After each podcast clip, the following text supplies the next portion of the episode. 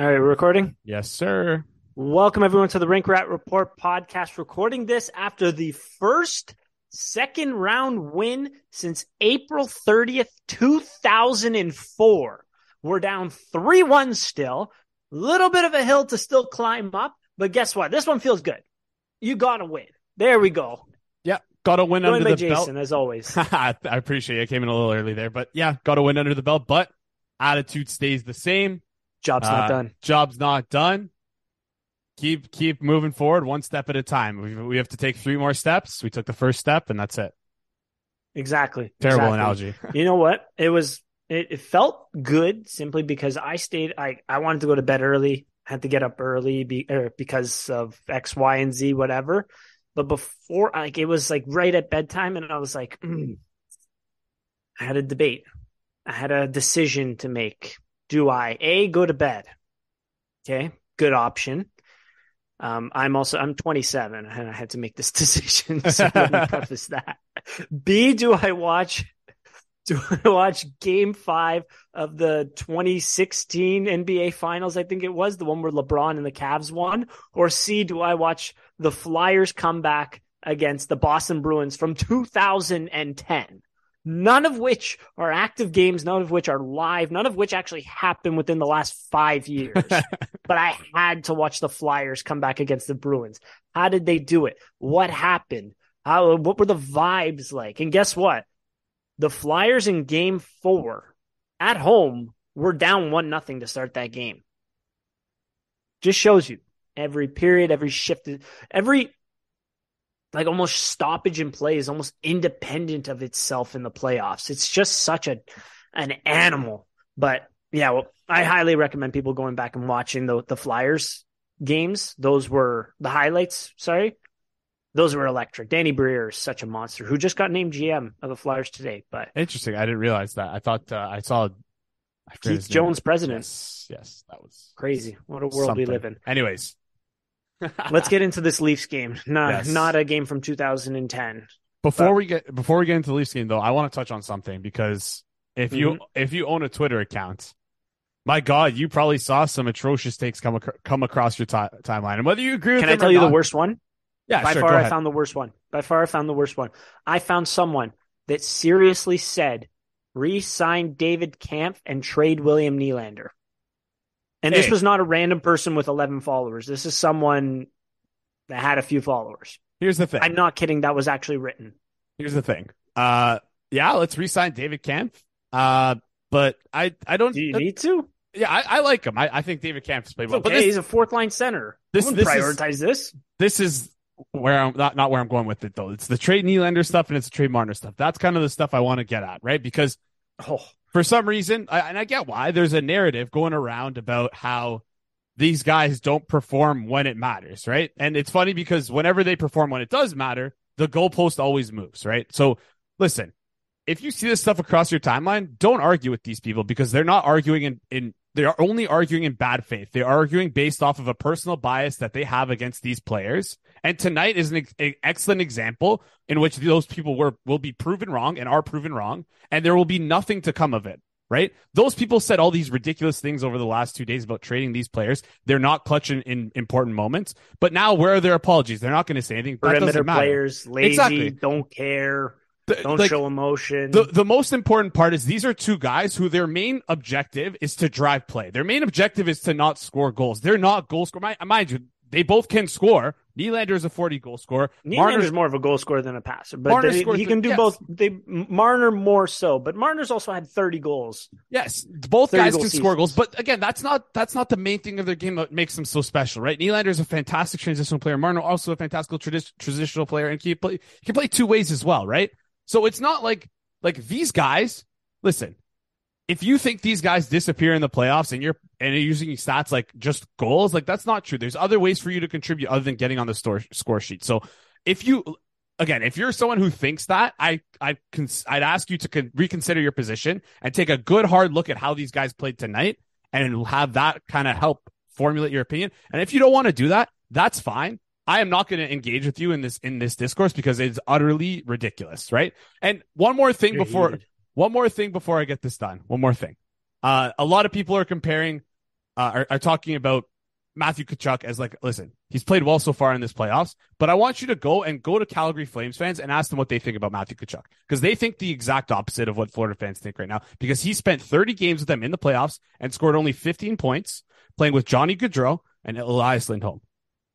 Those guys are fantastic players and he scored 15 points. Listen, sometimes in the playoffs, the most in, the the most important stat and what what makes good players great in the playoffs. You know what? You know what the biggest thing is on ice shooting percentage. It's as simple as getting lucky with the puck. That's all it is. The only difference between Matthew Tkachuk, Matthew Tkachuk on Florida and Matthew Tkachuk on uh on Calgary, Calgary. was a four percent increase in on ice shooting percentage. That's it. Expected goals were relatively the same. He actually has less expected goals for for Florida playing against worse competition, but he has less expected goals against. So by nature, his expected goals for percentage number is increased. So with all that being said, luck is an important factor. Our guys mm-hmm. play their hearts out day in and day out. Whether, whether you think so or not, these guys care. And if you don't think that way, listen, you can have Leafs fan in your bio. You can pretend you're not a Leafs fan if you don't support these guys. I'm sorry. You cannot like what they do, but if you're, if all you say is trade this, trade that, do this, do that, just stop it. Just like I, have had enough now. Like let's just enjoy where we're at right now. And and again, like I said at the beginning, take it one step at a time and enjoy this journey because we've never experienced this before in the last 20 years. If you are under the age of 20, this is all new for you. If you are under the age of 30, you were 10 years old when this 10 years old or younger when this stuff happened where you barely remember it. So listen, enjoy this. Stop being so vitriol. Stop being so hateful. Just enjoy the ride. That's all I'm trying to say. We're not dead yet, baby. Not dead yet. We have a hockey game Friday. I love that. Going into the weekend hot like that. Uh, that was a very good rant, Jason. Very passionate. Thank this you. guy believes. This guy has the passion. I believe. How I'll can tell. you not believe? Come on. Why not? You have nothing else but to believe. Exactly. Um, I will say this as well in terms of the Nylander, Marner, zero goals, whatever. Look at the Nylander goal tonight. Bunting banked it in off the referee. You want to see luck. Finally, like Nylander's luck turning. Look at that. Look how many grade A chances that guy got through, through the first three games, and it resulted in zero goals and one assist. That's it. Finally, the luck kind of turns. You sometimes you just gotta you gotta be good to be lucky, but like sometimes you just gotta get that little bit of luck. Look at Carter Verhaeghe. He's an exceptional player. How was how did he score that goal in game uh, game three? Off his ass. Does that involve any sort of talent? It just involves being present in front of the net, right? So I do agree with what you're saying, Jason. Yeah. They're both fantastic players. Marner didn't start well. I texted our, our group. I'm like, oh my God, this guy just overhandling the puck galore. But overall, I think he had a pretty good game. He had the goal, the game winning goal, actually, in this one. Uh, he had a few other defensive plays that I liked. Uh, in terms of creations con- with yeah, Matthews. Sorry to interrupt. Six on five play, just controlling a bouncing puck and able to get it out. Um, just at times, I think he's still overhandling the puck, trying to make chip plays where it's like he's just trying to like make a flop shot into the neutral zone so that his team can change and it's not an icing but it's just doing a little bit too much and it's not getting out. Unfortunately, that happened, I believe, twice. Yeah, there was one. He created want... more than enough offense tonight, especially in a 2 1 game. Yeah, I just want to touch on that one quickly because there was a play like that, I think, with five minutes left in the game where he tried to a little soft chip off the boards and it ended up getting intercepted right yeah. inside the blue line. So I just, again, listen, I love Mitch Marner, so I'm obviously going to defend him here, but if you rewind and go watch that play, Calle Jarnkrok starts to drift up ice. If he just stays mm-hmm. underneath the blue line, like like we talked about again, go listen to the Frank Corrado episode if you haven't. Like we talked about in the Frank Corrado episode, the winger is supposed to rush across the ice to receive a pass from that winger on the board to create support. So that that's in my head what he's expecting Jarnkrok to do. Jarnkrok tries to drift up ice, which is I guess yeah, sometimes you got to cheat in those situations, right? The defensemen were pushing back, so that was a good move. But unfortunately, Florida had a guy changing which, and he was able to come pick up the puck. So coming back from a change, he was able to pick up the puck. And hey, it didn't lead to anything, so we're okay. But a little bit more insight on that play right there. So that's a good call. That's a that is a good call. I mean, you know, that's a as another way to look at it. I viewed it as a Marner, you know, flub kind of. Yeah, yeah. Viewed but, it as a Calle Jarnkrok off the puck. Maybe didn't make the best play. That's a that is a good could hey perspective both both yeah. guys could have gone could have done better, but I think the goal there Exactly. was to exit in trans, exit with exit exactly exit with possession. And again, like you said, it's a team game. It's about everyone supporting each other on the ice. That's what I, Mhm. I forgot to mention my rap. It's a team game. There's 23 guys on the active roster. It's about everyone supporting each other to come to a common goal. And we all know what that common goal is. But Yeah. again, we take it one step at a time. So what went well this uh what do you think went well today? I think defensively it was very, very strong. And I mean, when you look at it, all situations, expected goals against 2.48 only gave up. Is that correct? Yeah, 2.48 only gave up the one goal. I think the Leafs did a good job collapsing down low. Um, in terms of rebounds, they were taken care of very well. Uh, I thought also Joseph Woll played, did his job, did very, uh, did pretty well in there. Looked very calm, didn't get swimming out there.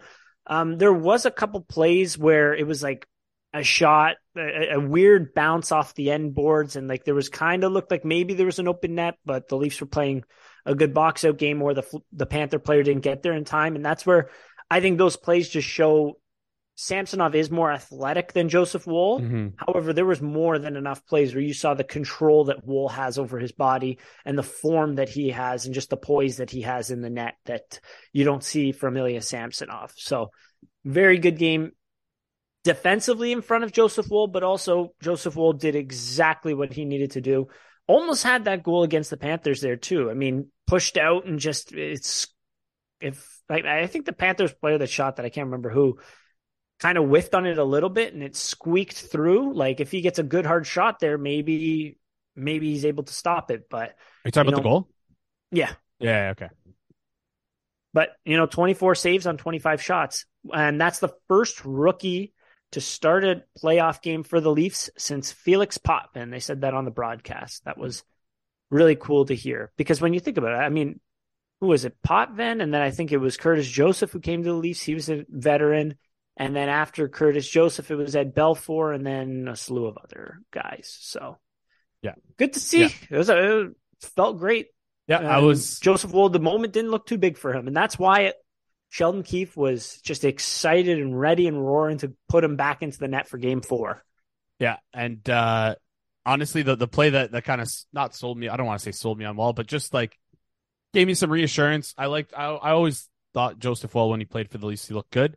Um, Mhm. but there was that one play where I think it was Duclair went for the wraparound, and you kind of see you see how he played it, and it just played it completely different to what like. What like he didn't he didn't go for the wraparound. Duclair went behind game? the net. Yes, Duclair went behind the net, but he got kind of Oh, yeah. rode out by Mark Giordano slash like made Yeah. a soft play to not try and wrap around. And I just like the way that he moved across. Just yeah, my dad pointed that out too. He was like, But- "That was that was a good recovery." When you watch the replay, exactly, like he plays Duclair to the post perfectly. He doesn't overplay it. Like remember Matt Murray? There was a goal Matt Murray this year Where he where he plays him to the to the post, but then he just goes way past the post, and Yeah. then it's a big stretch to come back, and it's like, dude, you're you're in the end boards. You're not going to stop that at all. Like Joseph Woll on that play had the wraparound if that was available, but it was a good play by Mark Giordano to to ride him out there. Um, in terms of this game as well, we saw two power plays for the Leafs. Finally, hallelujah! Holy I didn't think we were ever going to get one. should have I got one more. Should have got. There should have been nine power plays aside. I'm not. I- I'm not even talking about that. Bunting's bleeding, man. Like, Oh, you should have got an extra two minutes. Yeah, You mean? Yes. yeah, yeah. I wonder. I, I I was trying to look up the rule. It didn't have time. Um, like, is it because of the visor cutting him, or like, what's the rule there? I didn't really understand that. Li- Listen, the, the I have not looked at the rule, but from what I remember, if a guy is like high sticked and he draws blood, I don't even think it matters if it's the stick that causes the blood. It is a penalty. Reg- like it's an automatic. It's. I'm pretty sure in the rule book it just We'll look it if he up. draws blood. Um, maybe but- it was from some. I, I I don't know, but that is. Maybe it wasn't enough blood. In which case, No, that, I- then what the hell is wrong with this rule? Like, I think what it was is that they felt that it came too late, which doesn't make makes literally no sense. Like, you know, what, I- I- was scratching himself there. yeah, or- like I, I don't know. It's it- he obviously got very obviously if you watch replay, Maybe. got cut from the visor. It's just it, sometimes it takes longer for blood to come out of your skin than normal. So what you got to do in those situations, I guess, is like kind of go on the ice and move your arms and legs really, really fast to get all the blood flowing, so that it comes like Yeah. pumping out quicker. I don't know. It's just listen. was weird. I think it was just a missed call, honestly. Yeah. And I don't know how that. Just how to you sum it up but- quickly, instead of complaining continuously about the refereeing, I think Yeah. my point is this. The NHL wants more goals. During the regular season, they're goal crazy. They handle power plays like it's nothing. The playoffs come, it makes no sense that it seems like the NHL doesn't want goals anymore. We want game management. We want equal power plays. We want it clutch and grab 90s hockey, baby. We want Marc Staal to be able to thrive in this environment. It's ridiculous. That play from Radko Gudas is a game suspension, not up for debate, not up for discussion. That is a charge. The whistle is clearly blown, and in, in such like on That top of bad. it being a like charge, that. it was after the whistle. Yeah. If you're going to call Cale Makar on that interference and suspend him a game, how do you not suspend Radko Gudas a game there? It's similar situations, and it's just uh, he definitely should have been assessed the penalty, but um, yeah, it's all good. I, again, I don't want to complain about that, but like I, I, I want at the very least, It to- should have been five five penalties. Yes. five power plays aside because the Leafs got away with more than a few too. absolutely listen, listen, and and we're not saying like, hey, like those are the only like there was tons of missed calls, and I think our problem is just refereeing in general, but those two in particular have, have like okay, one of them is like. Listen, you like literally have to call it because I have the rule right here. We're, we're like, I'm gonna backtrack here to the double minor. Which one? the the double minor with the blood. But before I get to that, like we've like you said, we saw Makar suspended uh for the like for the hit that Gudas made. So it's like there's Yeah. got to be some consistency here. Yeah, there's slight, slight differences in play, but I think the main thing is that the play was blown dead, and after the whistle, after the play was blown dead, a guy rocks a guy when he just doesn't have to. And honestly, you could argue that Makar didn't know the play was dead. Gudas. He knew that play was dead. He saw the referee there with his hand up, and I think The NHL only- in their video actually said, regardless of what the player said, because they took that into account. They said, we know the player said that the, he thought he had the puck, but that doesn't matter. It's still interference and still a game suspension. Yeah. So So yeah, exactly. So it, it Therefore- take- taking that out of it, it's still a, a bad play regardless. But going back to the bunting double minor, which should have been called, the rule as it states is when a player carries or holds any part of his stick above the shoulders and makes contact with his opponent's neck, face, or head, so that injury results in the manner of drawing blood or otherwise, the referee shall assess a double minor. So it's pretty cut and dry. Uh, it should have been a double minor, but um, whatever. Can you got to keep it equal. You got to keep the power plays Yeah. equal. Yeah. That's why they called all those power plays at penalties at the at the end of the game, the freaking end of the game. Anyways, not to complain about the refereeing, but it was atrocious. Um, moving on from this one, uh, who was your player of the game for the Leafs?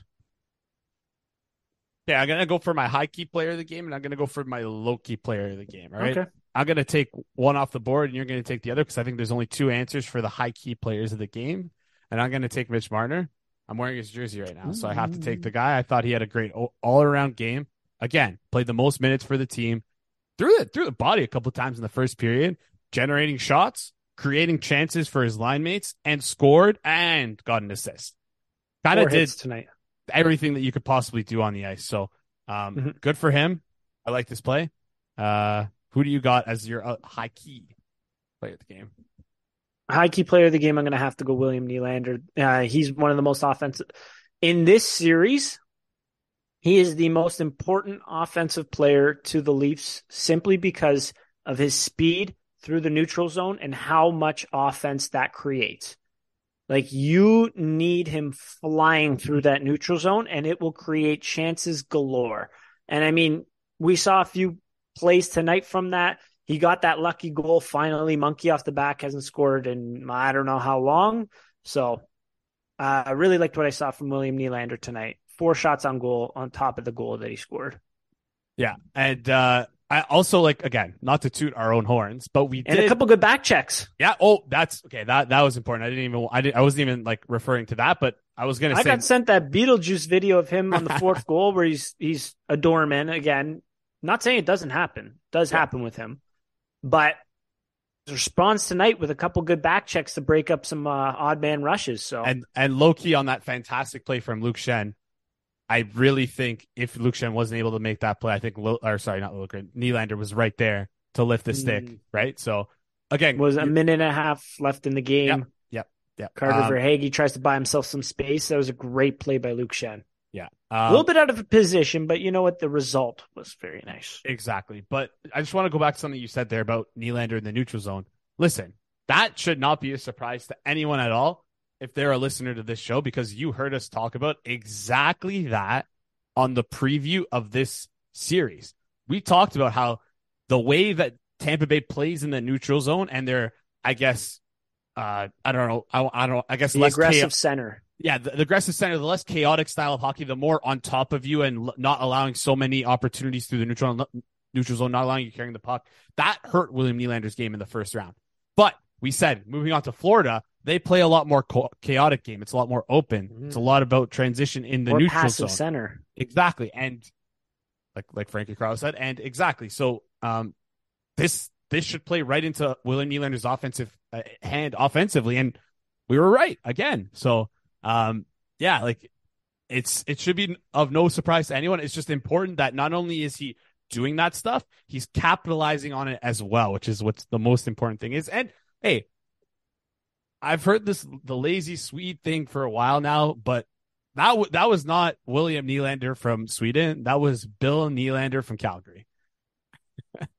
Hell yeah, it was. Hell yeah, it was. So a solid game from him.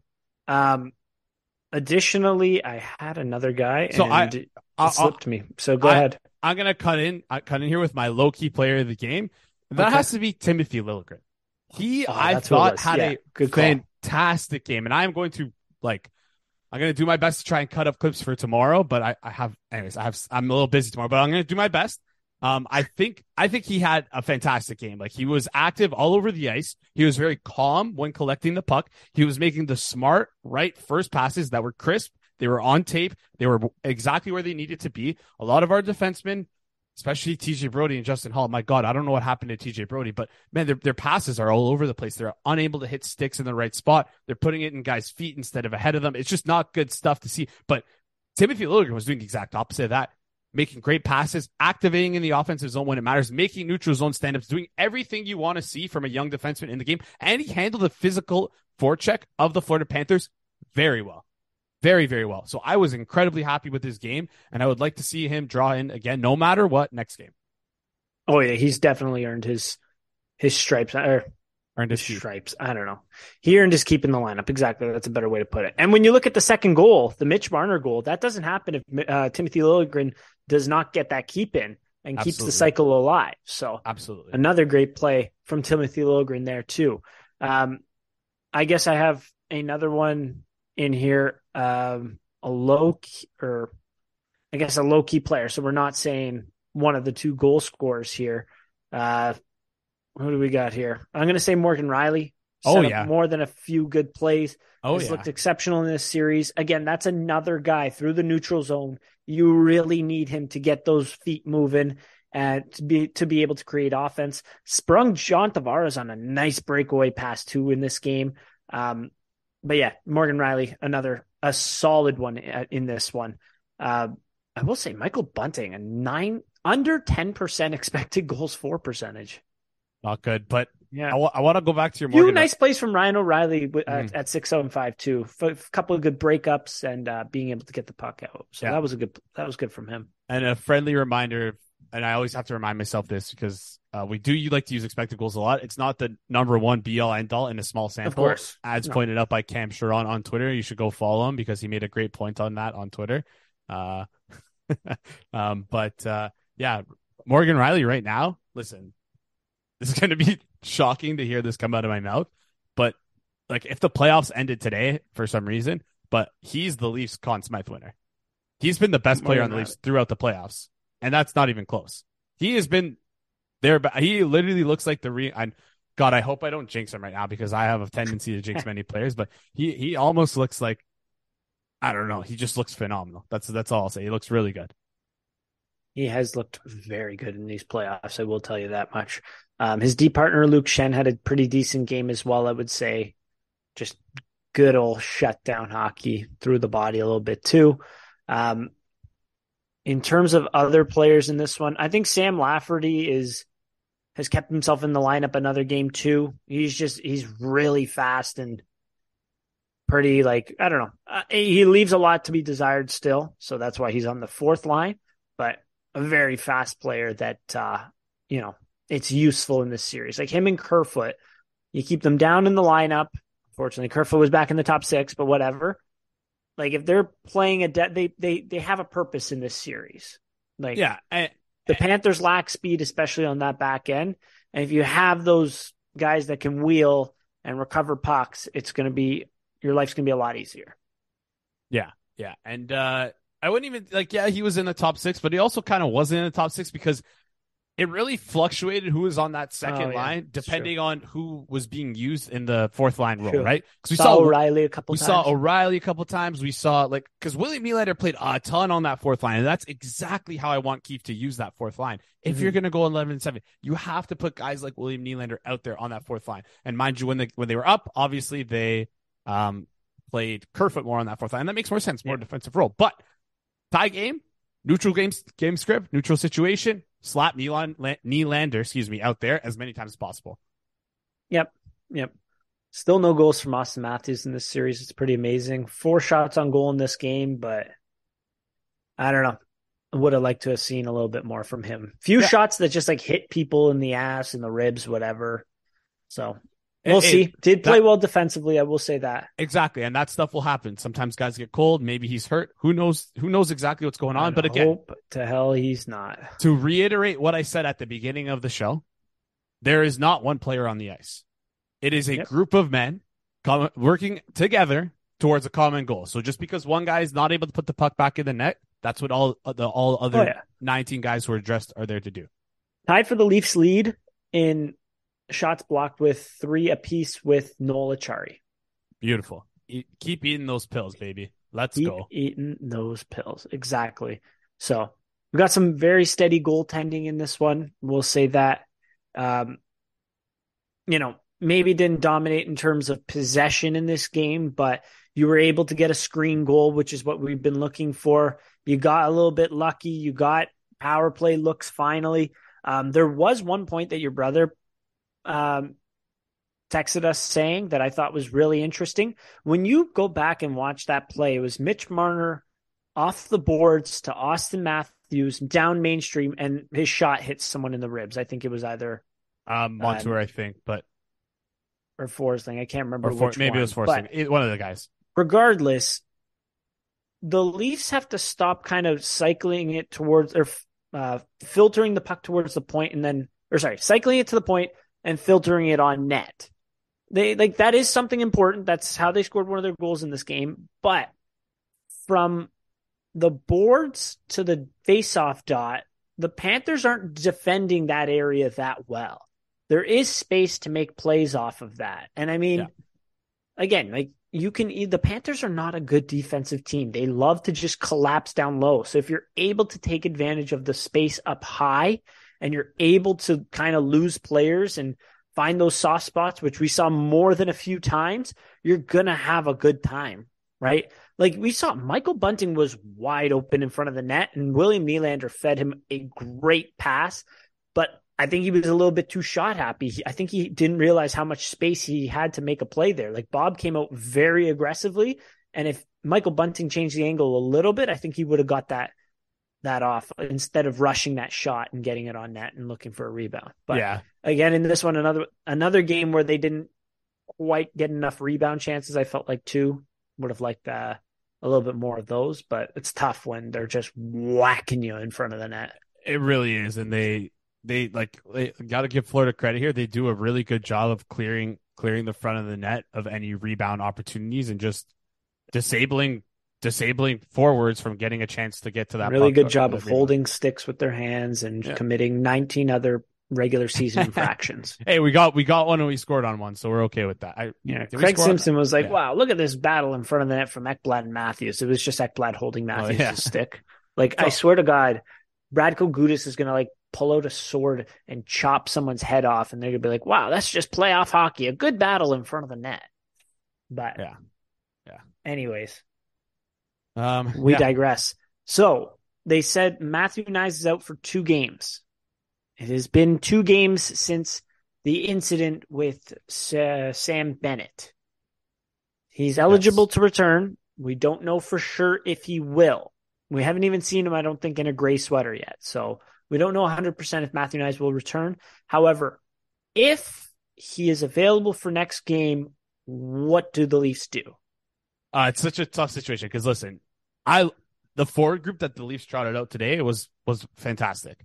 Uh, and I think I would have caught myself saying this two games ago and then said, "What the hell is wrong?" Like if I listened back to this and I said, "What the hell?" I'd say, "What the hell is wrong you with will. you?"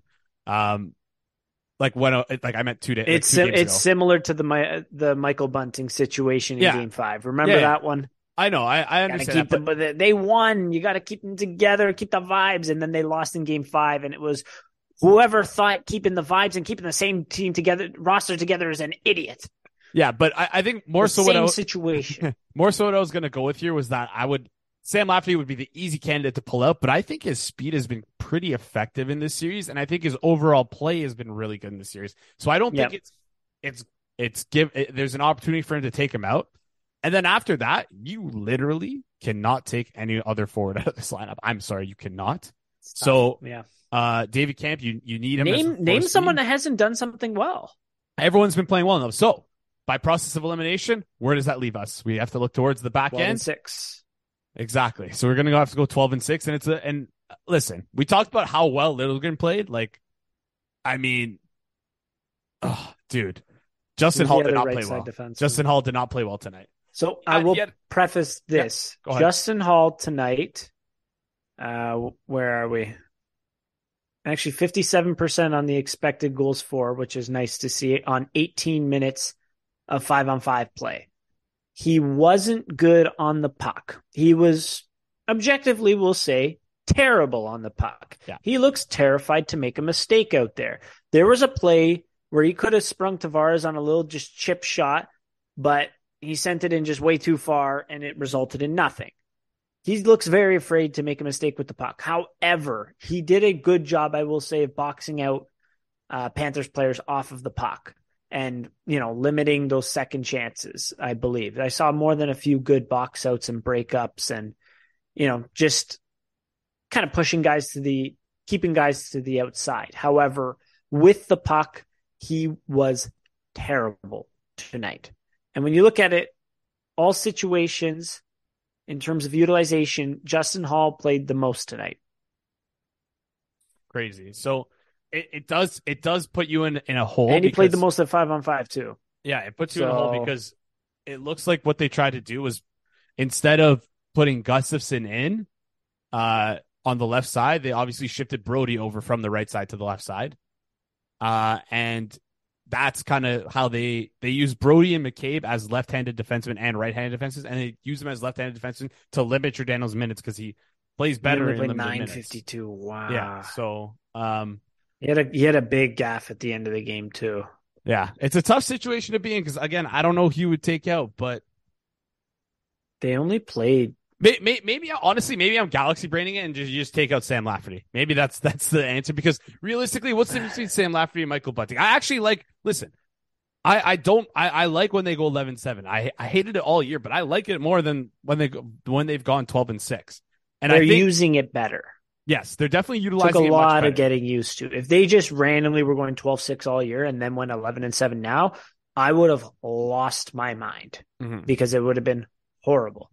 But like just it's it's a little bit difficult. Like Justin Holl draws back into the lineup and he played 21 minutes, the most out of tied for the most in terms of every Leaf. Mitch Marner was tied with him at 21 22.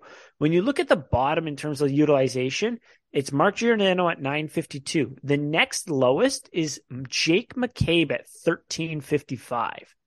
And then when you take a look at five on five wise, it's still Mark Giordano 615, Jake McCabe 1131. They played Timothy Liljegren more than him and Luke Schenn in this game. Wow. Wow. That's honestly shocking. So, so in terms of like who do you take out? By this process, it looks like Mark Giordano. However, my point that I'm making is you need Matthew Knies back in that lineup, I think. I think he's just, he was just way too effective against Tampa Bay to take him out. And also he's like well he gave up a goal. He was kind of at fault on one of the goals in, in the Florida first game, but he was also did score a goal in the second one. And I mean, think about this. When they announced what the line when when the beat reporters put out what the lines were for game four, what was your reaction to seeing Alex Kerfoot back in the top six? You can't let one game just cloudy that. Yeah. You need yeah. Matthew Knies back in this lineup. Absolutely. There but are the thing- several guys that are below him now, in my I- opinion. I don't even think I don't think I think Kerfoot. the funny part is if Knies comes in, I think Kerfoot's still on the second line. I think Bunting Oh, just goes to the fourth line, and Kerf and uh and Knies goes on the third line. That's honestly what I think. But anyways, Maybe. uh, listen, you you convinced me here, and I think oh, this pains me to say this because I freaking love the guy. But I think you have to pull out Giordano. Like I think you do. He's he's only played seven. If if you're if you're only playing that many minutes, you're essentially playing less than a third line forward play, or sorry, fourth line forward would play. Like that's. Uh, It's tough. It's it tough to tough. say. Like he played but nine like, who comes out? You He- like you like the Sam Lafferty speed? Okay, that was your like that's the bottom of the totem pole player for the Leafs in terms of forwards. Yeah, Who else is there? Right? yeah, yeah, yeah. I don't know. It'll it'll be interesting to see, but good discussion. Maybe we should run a Twitter poll and see if uh what what happens. But yeah, I, I don't even think you can run a poll. You have to run like a question, like what do the Leafs lines look like? Because there's like a thousand different answers you should be getting. I think. Yeah. Right. yeah, that's true. That's Oh. true. I wish we could Yeah. have a better way of pulling that. Anyways, whatever. Yeah. Whatever. Doesn't matter. But It'll be it, it's something to keep track of, something to to watch along. And if you want to just hey, feel free to tweet at us your thoughts on what you would prefer, because I'm always Yeah. curious to hear that kind of stuff. So Uh, additionally, in this game, um, something that the stats won't show, the Leafs had several odd man rushes that resulted in zero shots on goal. They had a four, not one, not two, not three, but a four on one. And it resulted in, I don't even think a shot attempt. that was wild. So that's something where it's like, okay, you you got to get something off off Yeah. the rush there. That Yeah. was just really really weird. So, like I'd include that in a Nylander highlight pack. You got a four on one, and just John Tavares didn't get the puck off in time. Yeah, So, it's a unfortunate opportunity there not to capitalize on Yeah. that, but it's all good. Exactly. So I thought that was a little bit weird. Any other notes that you had from this game? That's it for me. Good battle. Um, kept it close, kept it tight, or kept it close. You were up. You got up. Um, you know, solid game from the Leafs. I would say it's Yep. good playoff hockey.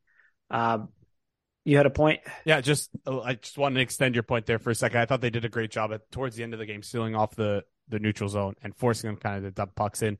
There's only one time we kind of gaffed in Yeah. the fi- that five minute span of rolling the one one three. Uh, so I thought they did a good job shelling up there. So with two minutes left, with the Panthers kind of pressing as what would normally happen with against any team, what were your thoughts? What were the vibes with two minutes left for you? Nervous, but excited at the opportunity to prove a lot of people wrong. I think is the best way to put it. Ooh. For I team. was a little bit had some thoughts come into my head. that was, uh oh, I've seen this one before. listen, listen, listen. I've seen this. We're trying to do the passive forecheck. We tried to do the one one three, and it just uh, someone makes a mistake somewhere. But guess what? Someone did make a mistake, and Luke Schenn bailed them out. yeah, and I'm, There, I'm not. how many shots did Florida get at the end there at six on five? Uh, They didn't set up much of a, uh, a Not- cycle. Not many. And I want. I, I honestly want to take a look at that, but I don't have it pulled up So- right now. But I mean, while you figure that out. It was a good, solid defensive effort, especially at the end. I felt from the Leafs. I really liked that, and I mentioned it earlier. I, I liked what I saw from Ryan O'Reilly at the end there. Yeah. that's why you bring a guy like that in. just control. At oh man, did it? Did I ever love to see that that last minute shift of O'Reilly, Kämpf, Acciari? Woo! Acciari throwing the body Mhm. a ton, and yeah, beautiful. So I bought myself some time here from from the uh Florida Panthers goal. Florida Panthers had, according to MoneyPuck, all situations they had 2.935 expected goals. That goal happened at with seven minutes left in the game. Uh, the Florida Panthers were able to generate 0.01, uh, sorry, 0.1 expected goals in the seven minutes. So pretty good, pretty good neutral zone defense from the Leafs there and in zone defense on top of that. Yep, it was. Yeah. And a steady performance from Joseph Woll too. Yep. So I liked what I saw. Um, let's try to get some shots off the rush on Friday. That's one.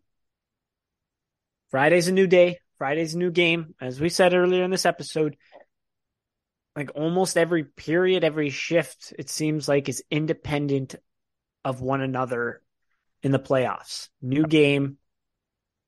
Let's win another one. Let's let's let's take it to them Friday. Nothing's changed. Nothing's different. Just another game. That's it.